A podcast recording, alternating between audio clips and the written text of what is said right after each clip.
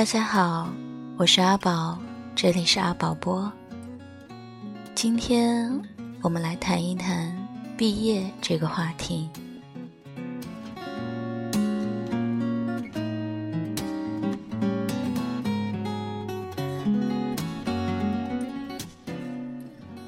这是我最后一次从学校毕业，却并不是我的最后一次毕业。我后来发现，大学毕业是人生中最容易的一次毕业，而念书考试是世上最简单的事情，因为你很快就会被生活暴击，摔得四肢贴地、狗嘴啃泥。记得大学毕业，学院送给每个毕业生一盏马灯，寓意是。身后的母校会照亮我们未来的长路。所有人在毕业的时候，都跟咒骂过的学校、明怼暗杠过的同学，达成了此生仅有一次的和解。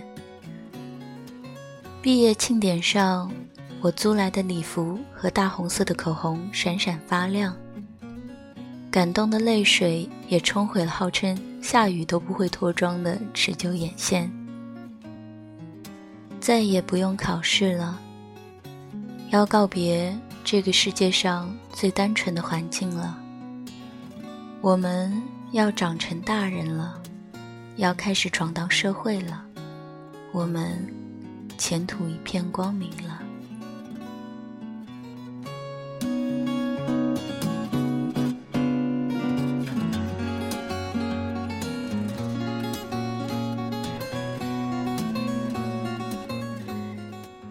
那所天生骄傲的大学里，每个毕业生的落脚之处都不可思议的牛逼闪闪。所有人最后一次为母校热血沸腾，从此就如学校门口小街上的摊点，到凌晨时一样，各自散了。这是我最后一次从学校毕业，却并不是我的。最后一次毕业，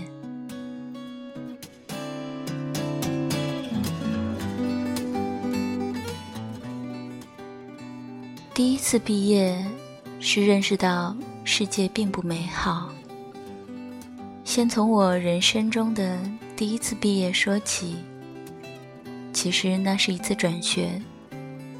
我上学早，又性格耿直，念初中的时候。基本处于童年的后期，毫无社会经验。刚从师范毕业的漂亮女班主任，最喜欢班上几个有钱人的和领导家的孩子。我不受特护。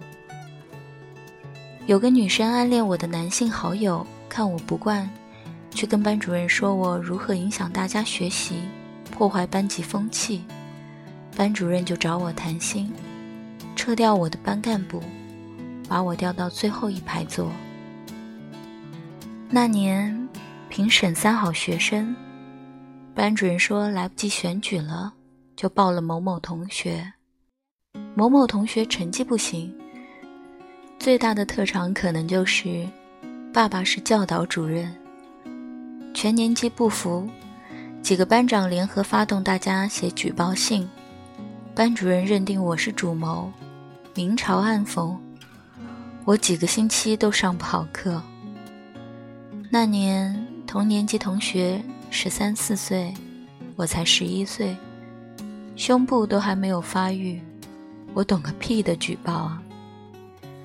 又有一次，同宿舍的姑娘掉了十块钱，私下跟人说是我捡走了，班主任马上找我质问：“你到底有没有拿？”我们一家人都耿直实在，听说后全体炸裂，这不是黑我们全家吗？我妈当即叫我转学，我不愿意，总以为时间会证明一切，以为我可以凭努力扭转这帮人对我的看法，固执地坚持了半个学期，直到有一天，我开了光似的突然明白了。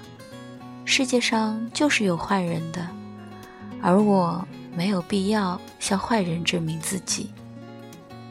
我转到了更好的地方，从入学到毕业，一直考年级第一，每年都拿三好学生。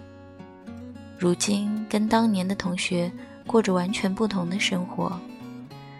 这就是我人生中的第一次毕业，因为那个一脸懵懂的小女孩，第一次认识了成人的世界，第一次有意识的为人生做出了选择。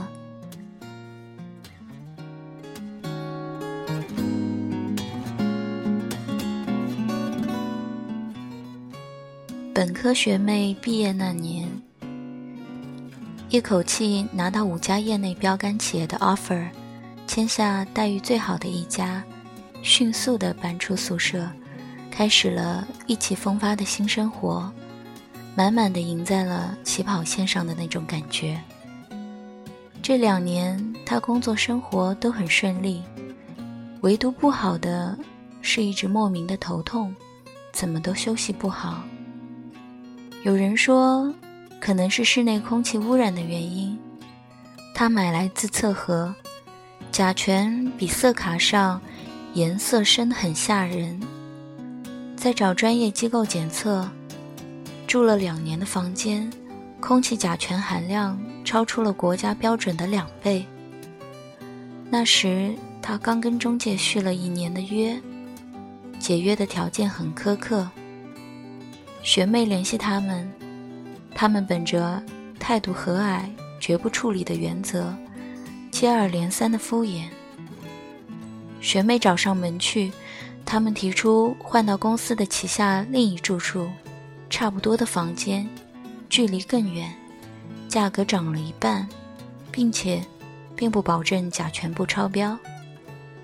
退租也可以，不过已经交的房租和押金一概不退。损失了将近一万元。学妹在群里向大家求助，我们连叫人过去砸场子都想到了。最后像模像样的委托律师所给中介公司发了律师函，中介才退了钱。解约当天下午，中介派了几个西装革履的人过去盯着师妹搬家，一分钟都不耽误的把她给请走了。这件事让我很感慨。原本以为预算相对充足，找的也是有名有姓的中介公司，为房子斗智斗勇这种破事儿，应该不会发生在我们身上的。归根到底，也是名校毕业之后，把身在大城市的自己看得不够渺小。房子是租来的，生活不是。房子有大问题，大不了损失点钱。生活的苦，永远只有自己受。我总结出经验教训：不受苦基本是不可能的，但长点心，可以让我们少受些苦。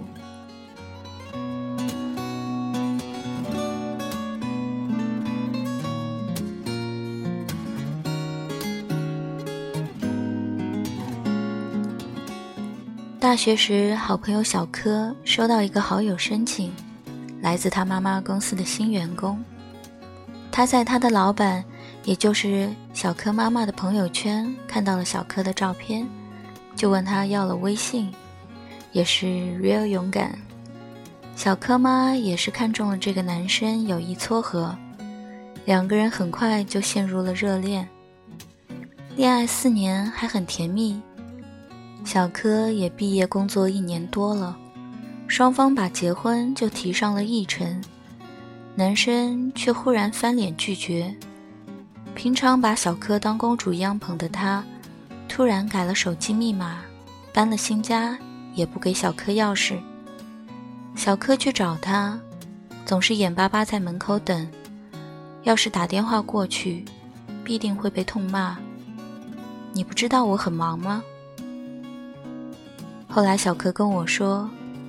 这个男生在他妈妈的公司工作了三年，手把手教出来之后，自己开了公司。初期全都是管小柯妈妈借钱，小柯爸爸那边有什么活，也会照顾着给他。俨然亲女婿的待遇。如今这男的开始跟小柯妈妈抢项目了，婚也不打算结了，还提了分手。不过他跟小柯爸妈的合作倒是没有间断。小柯同意分手，但是崩溃了好几回。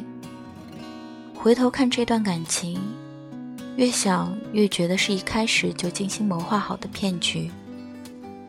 还好小柯没有一蹶不振，他开始健身，买相机学摄影，有空就出门拍花、拍草、拍妹子，找到了重新开始的方式。我们没法保证自己永远不会碰到烂人，只能从。一次次的哭哭啼啼中学到恋爱的经验，有些时候要保护自己，全身而退。如果陷得太深，不能安然无恙，也要让自己尽快的康复。下一次恋爱，对烂人烂事儿就会有抗体，不会再轻易受骗崩溃了。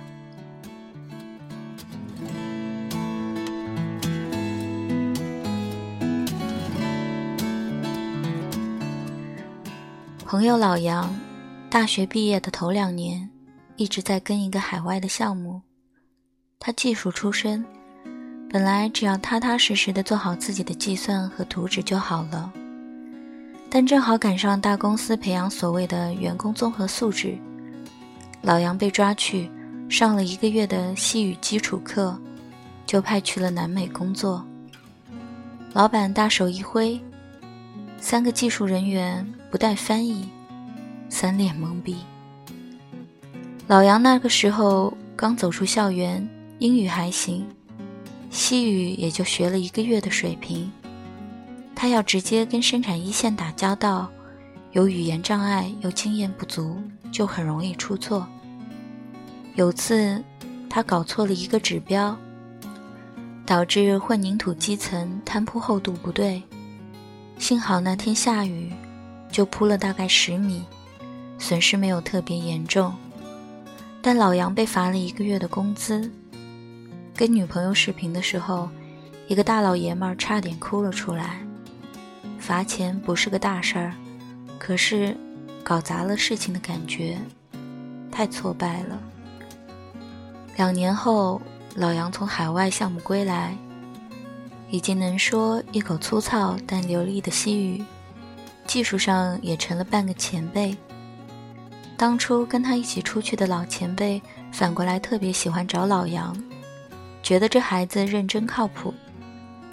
其实老杨知道，如果不是在粗心上吃过亏，自己不会变成现在这样。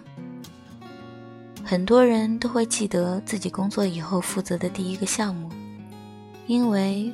我们都是因为第一个项目搞砸了，第一次被毙稿还被主编骂得狗血淋头，第一次被客户凶得躲到卫生间里哭，好出来继续礼貌的回电话，第一次通宵加班累到昏厥，却做出并不漂亮的成绩，才真正的从学生成长为一名合格的职场人士。从校园毕业，从来就不是标志着我们。Get ready，走入社会的欢庆仪式。从生下来并成为社会人的那天起，每一个关头都充满了考验。有的人苦一些，过早的从一门门的考验中毕业，等到真正离开校园的那一刻，已经成了一个厉害角色。有的人从小被保护的很好，一次次吃亏。一次次汲取经验之后，才会吃一堑长一智，勉强毕业。有的人太过幸运，那么这辈子都不会真正的毕业。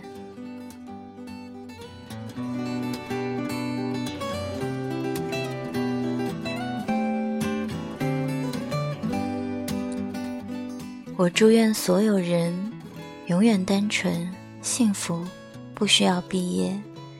但我更希望所有人都能在一次一次的跌倒又爬起来的过程中变成身经百战刀枪不入的超级英雄。每毕业一次就埋葬掉一个弱鸡的副本剩下一个未必完美但自己知道总在进步的自己。大家好我是阿宝这里是阿宝播晚安。